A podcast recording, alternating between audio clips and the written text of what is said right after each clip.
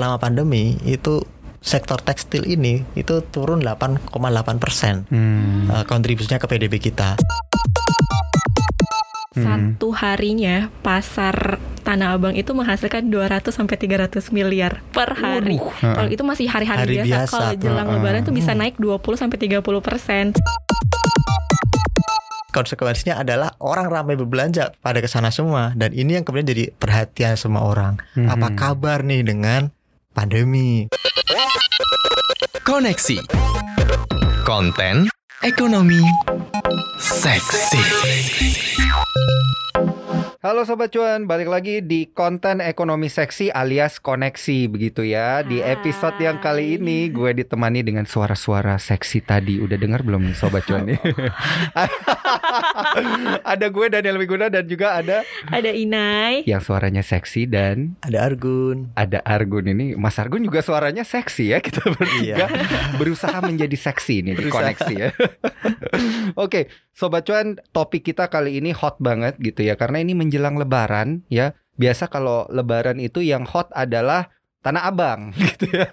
Tidak lain dan tidak bukan gitu. Belanja, belanja dan belanja tidak online dan offline semuanya Hmm. bakal rame. Ini juga selain Tanah Abang sebenarnya juga ada Harbolnas gitu ya yang nanti akan semakin meramaikan kondisi lebaran kita nantinya. Tapi yang lagi hot-hotnya ini Hmm. adalah kondisi pasar Tanah Abang begitu ya dan Nah. kondisi pertekstilan kita ini nanti akan seperti apa? Karena Hmm. kondisi pasar Tanah Abang ini kan kita udah lihat ya di sosmed ya di mana-mana Oh, pada Parah banget sih. waduh rebutan gitu Mas Argun kayak Iya. ini baju gue, ini celana gue gitu ya dilempar gitu ya videonya menarik. Terus tadi ada yang nanya produser kita bayarnya gimana? Ya dilempar aja lagi bayarnya gitu ya. Nanti penjualnya bakal nangkep sendiri gitu ceritanya. Nah, ini sebenarnya kalau kita ngelihat kondisi-kondisi kayak gini ini kan eh, lucu-lucu dan ngeri-ngeri sedap gitu ya, Mas Mhm. Argun ya. Eh, sedap jualannya. Ya. Tapi ngeri kondisi penyebaran COVID-19-nya gitu. Nah, bener Nah, banget. gimana nih? Kita mulainya dari mana dulu nih? Covid-nya atau penjualannya dulu? Eh, dua-duanya bisa nih. Dua-duanya Ini kan bisa. Yang seksi dilema. dulu deh, yang mana dilema yang dihadapi semua negara di dunia gitu. Mm-mm. Jadi kalau ekonominya terus-terusan di lockdown gitu ya, dibatasi aktivitas ekonominya atau aktivitas masyarakat, Mhm. ya otomatis eh, fungsi ekonomi tidak berjalan dengan optimal gitu kan. Betul. Fungsi optim ekonomi saat ini itu masih mensyaratkan adanya pertemuan Mhm. eh, para pelaku ekonomi.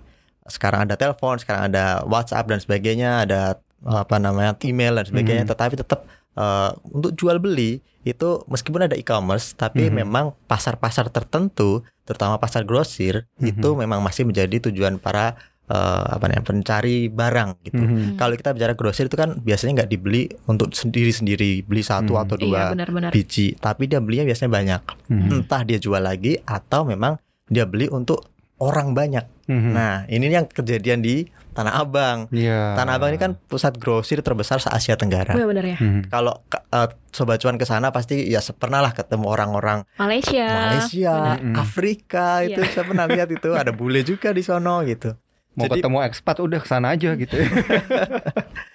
Jadi kat- kalau orang Afrika yang di Nigeria itu misalnya dia Heeh. beli barang banyak kemudian dijual lagi di sana jilbab dan Oh, sebagainya Oke. gitu. Di Malaysia juga orang Malaysia Hmm. juga sama mereka beli barang jilbab eh, pakaian ya Hmm, apalah, Muslim gitu ya. mu- mu- ya, muslim kemudian Mhm. dijual lagi di sana karena harganya emang miring gitu. Mhm. Di ta- di e-commerce apa kita bisa melakukan hal yang sama? Kadang belum tentu gitu kan. Mhm. Ya stoknya kadang nggak sebanyak misalnya di pasar grosir. Itulah kelebihan pasar grosir dalam hal ini Tanah Abang. Eh, otomatis ketika lockdown terjadi, selama ini Tanah Abang sepi. Mhm. Nah, kemudian eh, pembatasan ya PSBB, kemudian pembatasan mikro gitu Mhm. itu bikin uh, omset mereka katanya anjlok sampai 80%. Lebaran ini menjadi sarana mereka untuk mengembalikan itu kerugian Mhm. mereka. Ada peluang gain yang bisa didapatkan dari jual beli ini. Tetapi ya otomatis konsekuensinya adalah orang ramai berbelanja pada ke sana semua dan ini yang kemudian jadi perhatian semua orang. Apa Mhm. kabar nih dengan pandemi? Iya, gitu. mana nih Satgas eh, COVID-19 gitu kok kayaknya nggak mengamankan gitu kondisi Tanah Abang gitu kan jadinya Iya. pertanyaannya. Nah, jadi gimana nih kit- kita melihatnya dari sisi penyebaran COVID-19? Kalau dari penyebaran eh, kalau dari penjualannya kan ini ibarat balas dendam para penjual begitu ya. Hmm. Saatnya menjual begitu juga pembeli, saatnya membeli gitu. Iya. Nah, Tapi kalau dari sisi penyebarannya ini sebenarnya apa nih yang menjadi concern kita sebenarnya? Em, concernnya mungkin adalah pada ya nih ketiadaan protokol kesehatan di sana Mhm. gitu ya. Meskipun udah divaksin ya mas, kan Mm-mm. kemarin Meskipun udah divaksin. Jokowi kan waktu Ayo, itu kan sempat tuh? apa tuh namanya em, Mm-mm. mantau kan kalau misalkan adanya eh, vaksinasi di pen- apa pedagang Eh, pasar Hmm. Tanah Tanah Abang. Abang ya. Ya meskipun ada vaksinasi Masih tetapi belum kan bisa rely on itu ya tidak berarti ya. bisa. Kemarin juga disebutkan bahwa eh, Sinovac bahkan dari Mhm. sana orang dari eh, ke- pejabat Cina menyatakan bahwa vaksin Sinovac ini masih perlu disempurnakan gitu. Jadi ada apa ya varian yang virus baru yang harus diantisipasi dan mereka bilang pengembangan vaksin mereka itu belum mengikuti cara-cara barat gitu. Mhm. Kalau barat mereka ada protein apa yang di rekayasa saya agak lupa tetapi kalau di yang Sinovac sekarang itu belum gitu masih tradisional ibaratnya Hmm. dan itu mereka akan menyempurnakan sendiri dan mereka mengakui efektivitasnya memang di atas 50% tapi ya masih di bawah 60%. Artinya kalau di atas 50% itu efektif. Tetapi ya ya agak sering ngeri-ngeri sedap gitu kan deket-deket batasnya gitu. Yang bagus 100%, tapi kalau 50 ya sudah efektif tetapi juga ya agak mengkhawatirkan gitu ya. Hmm. Nah, ini yang jadi eh, concern kita apakah nanti bisa nyebar nih COVID eh, setelah ada klaster Tanah Abang ini. Mm-mm. Tapi memang kalau kita bicara ekonomi ya ini saatnya untuk pulih karena Mhm. tekstil selama ini udah tertekan ini eh, Betul. Daniel dan Inai. Hmm. Jadi memang buat para pedagang mereka aduh kok pilihan antara COVID atau jualan Mhm. mereka akan pilih jualan. Kayaknya stok yang tahun lalu aja belum habis ini ya Ina ya masih Iya. masih kita harus ada stok tahun ini harus dijual juga gitu jadi wajar aja gitu ya Ah. kalau harus digenjot gitu penjualannya ini gimana? Soalnya kalau misalkan kalau ada data sih yang bilang Mhm. satu harinya pasar Tanah Abang itu menghasilkan 200 sampai 300 miliar per hari. Waduh, 200 dan itu si 300 miliar. dan itu bukan termasuk si di jelang lebaran ya. Heeh. Kalau itu masih hari-hari Hari biasa. biasa Kalau jelang Heeh. lebaran tuh bisa Hmm. naik 20 sampai 30 persen. Buset. Jadi kayak dan itu 200 duit 300 semua, miliar guys. tuh kan banyak banget, Iya, Cuannya itu kalau pakai beli cimol ya jadi cimol deh. ya kan? Mohon maaf nih lagi puasa ya sama Cuana. nah, gimana kalau Inai ngelihatnya seperti apa nih dari sisi pertekstilan sendiri dan juga kok penyebaran Covid? yang aku bisa tanya sih ke Mas Mhm. Argun tuh sebenarnya Hmm. yang kita banyak pedagang-pedagang bukan sih bukan pedagang-pedagang ya tapi kayak pengusaha itu yang jadi khawatir adalah apakah yang dijual itu adalah produk lokal atau produk impor Hmm. itu kan sebenarnya kan yang malah ter- terkadang tuh untuk mengejar 7% tapi ternyata barangnya impor semua itu gimana tuh Hmm. mas Ya. impor berorientasi ekspor atau gimana nih Ya kan? Mas Argun nih sebenarnya kalau kita atau ngelihat bisa genjot ekonomi Tapi kan juga kita eh, rata-rata dari impor. sisi Ya. BPS juga kita salah satu eksportir tekstil kan selain sepatu produk-produk kulit itu kan kita Betul. salah satu yang terbaik juga di dunia gitu kan. Ya kita itu eh, data terakhir kalau nggak salah tahun 2017 kita itu urutan di ke-7 Hmm. eksportir Mm-mm. eh, tekstil barang Mm-mm. jadi ya mas pakaian Barang jadi. jadi. atau emang untuk TPK barang jadinya. oh, oke. Barang jadinya. Tapi oke. tekstil kan komponennya banyak, ada Ya. benang, ada filamen, ada Hmm. serat, Iya, ini benar. dan nah kita barang jadinya. Hmm. Tetapi kalau kita bicara komponen yang dijual itu ya pasti ada komponen impornya Mm-mm. gitu. Dan tujuh tujuh terbesar ini pun itu udah turun. Mhm. Eh, tadinya kita sempat lima besar gitu. Hmm. Dan kita digeser Vietnam. Kamboja Gara-gara pandemi ya ini ya. Eh, enggak ini sebelum pandemi Oh, tahun justru 2017. sebelum pandemi, gitu. ha. Kita memang unggul di ekspor. Tetapi jangan salah ya tadi pertama eh, industri tekstil ini variannya banyak, komponen bahan bakunya banyak. Mhm. Tidak semuanya kita bisa hasilkan. Eh Sobat Cuan mungkin perlu tahu bahwa untuk membuat tekstil itu ada komponen minyak bumi loh. Hmm. Jadi ada komoditas juga komoditas ujung-ujungnya. petrokimia namanya. Mhm. Ya, jadi olahan minyak bumi namanya paralin atau Hmm. paraksilin saya lupa. Mhm. Nah itu yang diolah menjadi serat tekstil. Hmm. Gitu. Kemudian serat-serat fiber itu juga dari minyak bumi. gitu. Mhm. Dan kita petrokimia kita itu belum Mhm. banyak menggarap itu, makanya harus impor gitu. Nah, kemudian di sisi lain, oke bahan baku impor nggak masalah lah ya, selama kita bisa jual lagi ke luar negeri, ada value added. Hmm. Problemnya sekarang yang jadi concern banyak orang, termasuk concern asosiasi, Mhm. itu mereka menyebutkan bahwa kita ini juga kebanjiran produk bahan jadi impornya gitu. Hmm. Oke. Nah ini yang jadi problem. Kalau menurut ada ini nih, ada asosiasi saya uh, quote dari mereka nih ya, Mhm. uh, asosiasi IKATSI namanya Ikatan Ahli Tekstil Seluruh Indonesia. Mhm. Dia bilang sebenarnya uh, pemerintah Indonesia itu perlu melakukan safeguard dan itu sudah Oh, jadi rekomendasi. Safeguard itu kita ngenain bea, ya. Hmm. bea un- impor untuk uh, beberapa produk yang dinilai bisa mengancam uh, produk di dalam negeri Mhm. gitu ya. dan itu dibenarkan uh, di, oleh WTO kalau ada alasannya dan ini kita udah bisa dikaji itu bisa dikenakan Mhm. Uh, mereka menyebutkan ada 134 produk impor yang bisa dikenakan gitu. Mhm. tetapi kemudian tiba-tiba pada pelaksanaannya ya ada akal-akalan sehingga nggak semuanya kena gitu Iya. dan barang jadi inilah yang kemudian bisa jadi masuk di Tanah Abang yang ikutan direbut sama oh, para pembeli yang viral itu di Lambe Turah dan di ma- mana-mana itu Mhm. bisa jadi impor memang benar kata Inai gitu. Hmm. Dan e-commerce pun kemarin kan seperti kita bahas juga ya. Nah, iya. Iya. Itu kita belinya produknya nggak dari Tanah Abang, Iya. tapi bisa jadi dari China, dari Hmm. Singapura dikirim dari sana kayak gitu. Jadi ya memang uh, problem impor bang- pakaian jadi ini Iya. ini problem yang sangat-sangat uh, fundamental menurut saya. Mhm. Dan ini juga udah diserukan oleh itu tadi ikatan uh, asosiasinya gitu. Iya. Dan Tapi mereka udah sih, Mas. menyerukan Soalnya itu. Kalau kata pengusaha juga barang jadi impor tuh mahalnya tuh nggak nggak apa ya? Udah udah murah banget pokoknya itu kayak Hmm. barangnya tuh emang udah nggak masuk akal Udah- istilahnya murahnya tuh udah nggak masuk akal. harganya itu udah nggak ada yang di- udah nggak kompetitif gitu ya. dalam Iya. arti mereka itu udah pasti menang gitu ya Hmm. murah sehingga otomatis Apalagi kan kita enak kan buat pinginnya udah diimpor. murah, Nah, Mm-mm. bagus, nyaman gitu kan. pernah kita bahas juga ini Mas Arkun tentang Iya. masalah predatory pricing kan kita Betul. diharapkan bisa eh, apa ya namanya bisa branding gitu ya paling nggak kalau kita untuk melindungi produk lokal kita gitu kan Mm-mm. Nah, tapi kan kalau kita lihat dari sisi tekstil sendiri, kita kan memang udah dari sisi harga dan teknologi mungkin kita kalah gitu ya. Nah, kalau kita ngelihat dari eh, untuk tekstil sendiri ini, Hmm. industrinya itu semenjak pandemi ini sebenarnya seperti apa sih, Mas Argun? Karena kan kita dengar ada Sritex kemarin yang katanya digugat PKPU Gulat, gitu. Tapi kalau dilihat dari datanya PMI kemarin tertinggi. Itu Iya. gimana tuh?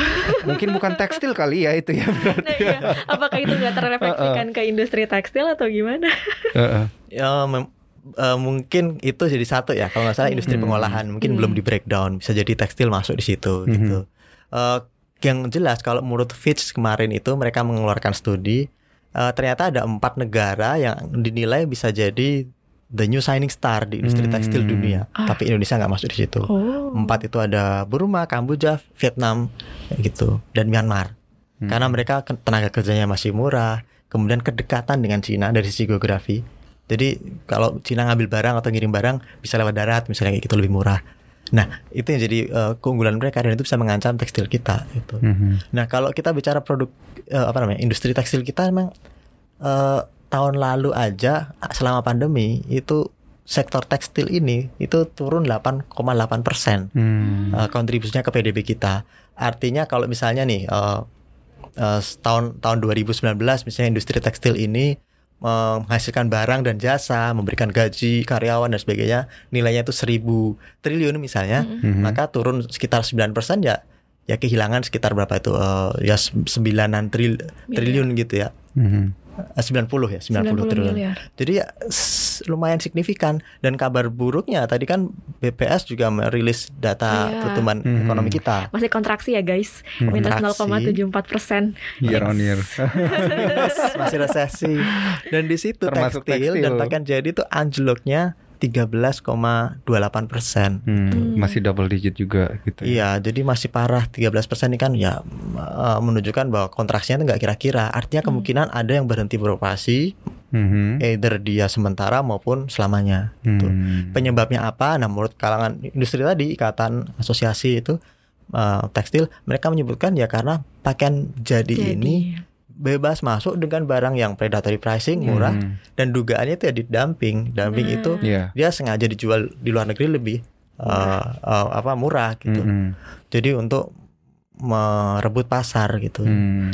Nah, ini harusnya di apa ya di- ditangani oleh pemerintah gitu. Hmm. Nah. Dan mereka udah nyuruhkan itu kok. Kalau kita berbicara tentang pemerintah ini kan ya, misalnya nih, misalnya kita berandai-andai, misalnya Mas Argun atau Inai atau gue nih jadi pemerintahnya nih. Ini apakah ngelihat kondisi tekstil lagi kayak gini, udah biarin aja Tanah Abang beberapa hari kayak gini atau gimana nih bagusnya? Kita stop atau gimana nih, Mas Argun? Ya, nanti juga kita tanya Inai nih.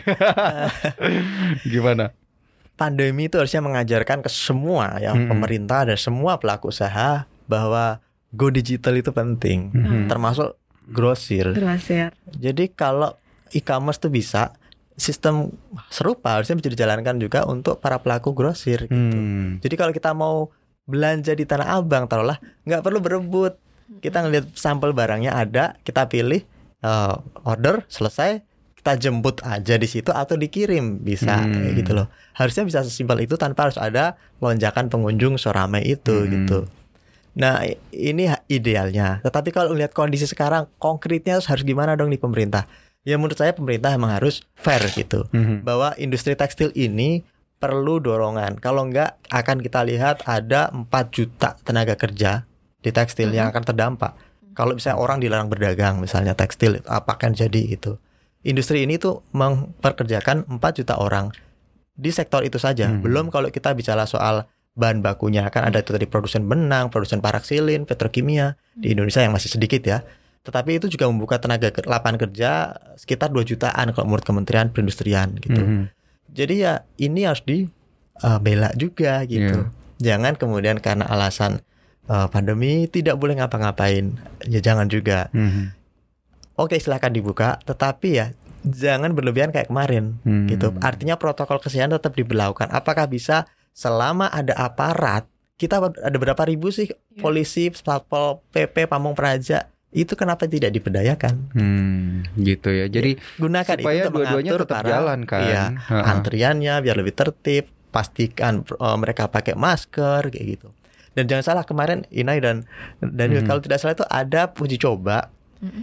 di saya lupa negara mana, tapi negara barat. Mhm. Mereka itu menggelar konser. Mhm. Oh, Iya iya iya. Ingat iya, nggak? Iya iya. ingat, saya sempat baca beritanya Yang pakai dan masker semua ya. pakai masker semua Wah, dan ternyata hasilnya kayaknya. nggak ada penyebaran Nggak ada penyebaran COVID. COVID. Gak ada penyebaran Dari klaster Wow. itu nggak ada. Oke. Memang ada yang sakit setelah itu, tetapi setelah ditelusuri bukan dari konser gitu. Hmm. Selepas dari konser di rumah dia makan restoran dan mana nah, di situ.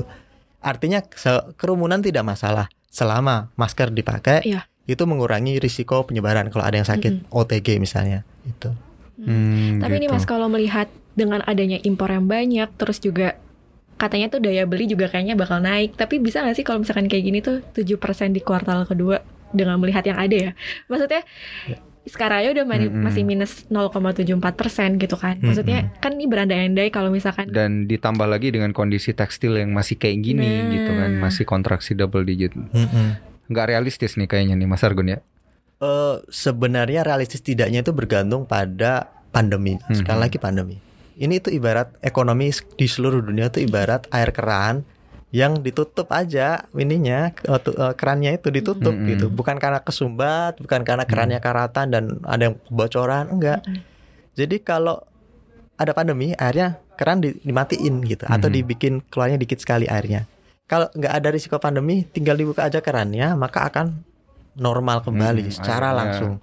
deras Jadi kalau misalnya pemerintah mau ekonomi eh, berbalik normal gitu ya, loncat kembali ke level apa 7% tadi targetnya Hmm. kuartal 2. Gampang buka aja ekonominya, nggak ada lagi pembatasan silakan. Hmm, Tetapi kan ya nggak bijak gitu. Iya. Nah, sekarang ini apakah pandemi sudah selesai? Sepertinya kok belum gitu. Vaksinasi baru berapa 20 juta warga Hmm. Indonesia. Ada risiko dari pand- eh, pan- eh, virus baru dari India. Hmm. Kemarin udah di Iya, Malaysia, Malaysia. Malaysia Mhm. lockdown. Singapura mereka mulai memperketat. Mereka mengaku sudah masuk. Di Indonesia ya harapannya sih enggak, tapi saya khawatir sudah masuk karena kan ada Mhm. eksodus dari India yang Iya. ya sudah Mhm. jalan-jalan ke mana-mana katanya gitu kan. Nah ini yang membuat ada risiko mungkin vaksin Mhm. virus dari India ini juga akan menyebar di Indonesia dan itu akan membuat kebijakan untuk memperlonggar aktivitas ekonomi akan sulit. Gitu. Hmm. Makanya 7% menurut saya kalau dengan kondisi sekarang ada risiko eh, dari in- eh, virus India kok sepertinya terlalu tinggi gitu. Mhm. Kalau naik eh, pertumbuhan ekonomi jadi positif, saya yakin ya pasti jadi positif kuartal 2. Tetapi apakah bisa sampai 7%? Menurut saya kok enggak terlalu Hmm. optimistis gitu. Kecuali kita benar-benar kayak membiarkan udahlah go to hell with covid dibuka Mm-mm. aja keran eh, ekonominya hajar Bisa, aja 7%. gitu ya tapi Ya. benar-benar kondisinya nanti bakal jadi kayak India ya yang dibuka begitu ada satu di India kan kemarin itu gara-gara ada satu upacara gitu ya Mm-mm. perayaan perayaan dan juga mereka semua berkumpul di satu sungai gitu di rame-rame nggak ada protokol enggak. kesehatan. Iya nah ini mengerikan banget nih. Mas Argun mungkin nggak sih kalau kita ngelihat ya dan juga eh, Ina ini kalau kita ngelihat mungkin nggak ya kita bakal jadi India yang kedua gitu? Walaupun angka penyebarannya jauh nih ya India kan nomor 2 tertinggi di dunia gitu Hmm. sedangkan kita nomor 18 total penyebaran juga 1,6 juta gitu. Ya. tapi apakah potensi ke arah sana ini terbuka lebar nih kalau ngelihat kondisinya kayak gini Kita itu kan penduduk terpadat keempat dunia. Mhm. India terpadat kedua. Mhm. Jadi semakin padat populasi, maka penyebaran virus itu semakin masif Mhm. dibandingkan negara yang kepad- eh, penduduknya jarang gitu. Mhm. Apa Norwegia misalnya New Zealand. New Zealand sekarang udah bebas free ya. gitu kan udah. ya karena Kayak mereka Australia tuh Mm-mm. Hmm. Jadi potensi orang berkumpul dengan kesadaran protokol kesehatan rendah itu kecil kalau di penduduk-penduduk yang jarang itu. Mhm. Populasi padat seperti India, ya itu ada ya, perayaan keagamaan, kemudian tidak ada protokol kesehatan, apalagi Mhm. mandi gimana mau pakai masker kan? itu kan perayaannya harus ke sungai kan ya Betul. kayak mandi gitu. Eh, akhirnya ya menyebar luas di Indonesia. Apakah pola serupa akan terjadi Eh, kalau misalnya ada kerumunan Mhm. perayaan keagamaan nih misalnya kan Lebaran nih Mhm. eh, kemudian tidak ada protokol kesehatan, ya bisa jadi ter- kejadian juga gitu. Mhm.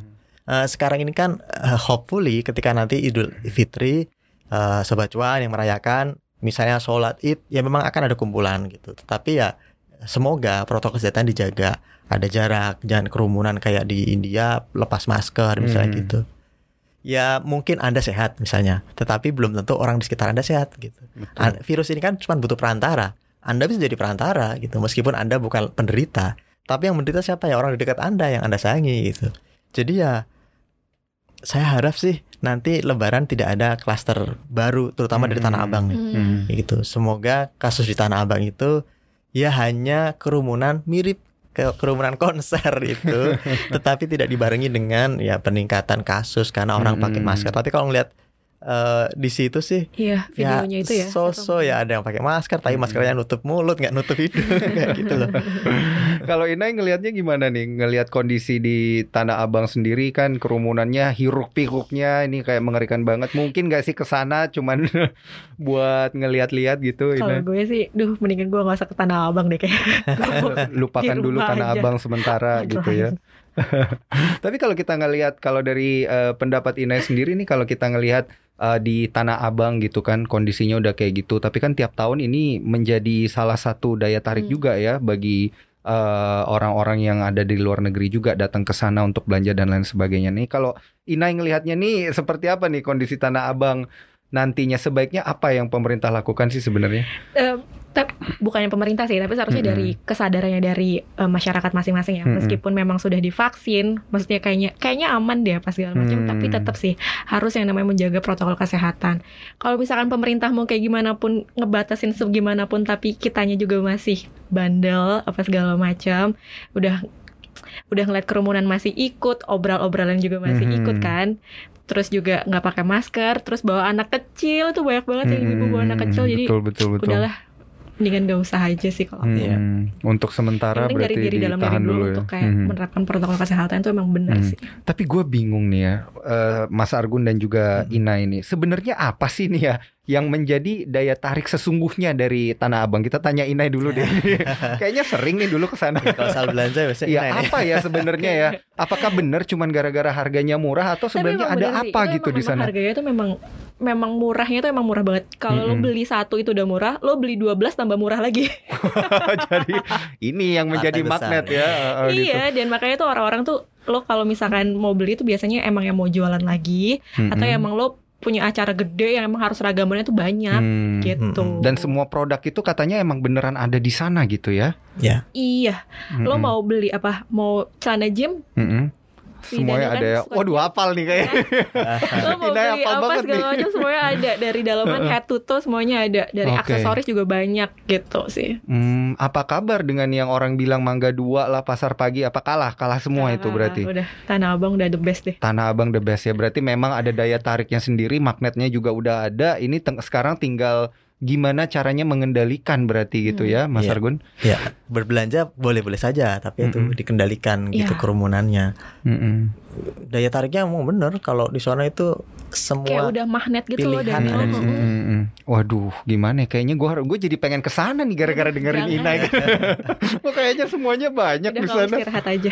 Iya, ya, mending istirahat aja ya selama pandemi ya. Nah, tapi kalau kita bandingin nih, Mas Argun dan juga Inai, Hmm. ini kan ada Harbolnas nih nanti Oh iya. yang akan mendukung begitu produk-produk kita dalam negeri gitu ya. Pemerintah juga akan membantu memberikan diskon gitu. Ya. Coba kita bandingin dengan Tanah Abang yang sangat ramai dan barangnya juga lengkap. Ini kira-kira menang mana nih Mas Argun? itu beda segmen. Mm-mm. Nah, Iya. Oke. Jadi kalau uh, segmen milenial nih yang Mm-mm. beli untuk dirinya sendiri, Mm-mm. saya yakin mereka malas ke Tanah Abang. Hmm. Harus naik mobil dulu, parkir ya kan. Ya, Ah, ribut dulu sama tukang lah. parkir. Ya kan. Sementara ini kan generasi rebahan. Jadi yang penting beli di e-commerce aja udah. Iya. Kalau bisa butuh barang ya paling satu, dua atau tiga gitu. Heeh. Tetapi kalau untuk segmen pasar tadi yang disebut Mm-mm. butuh barang dalam jumlah banyak, Hmm. e-commerce tuh nggak masuk gitu. Hmm. Mereka akan eh, ada apalagi kalau ibu-ibu belanja ya, mereka tuh ada apa namanya user experience itu Nah. penting.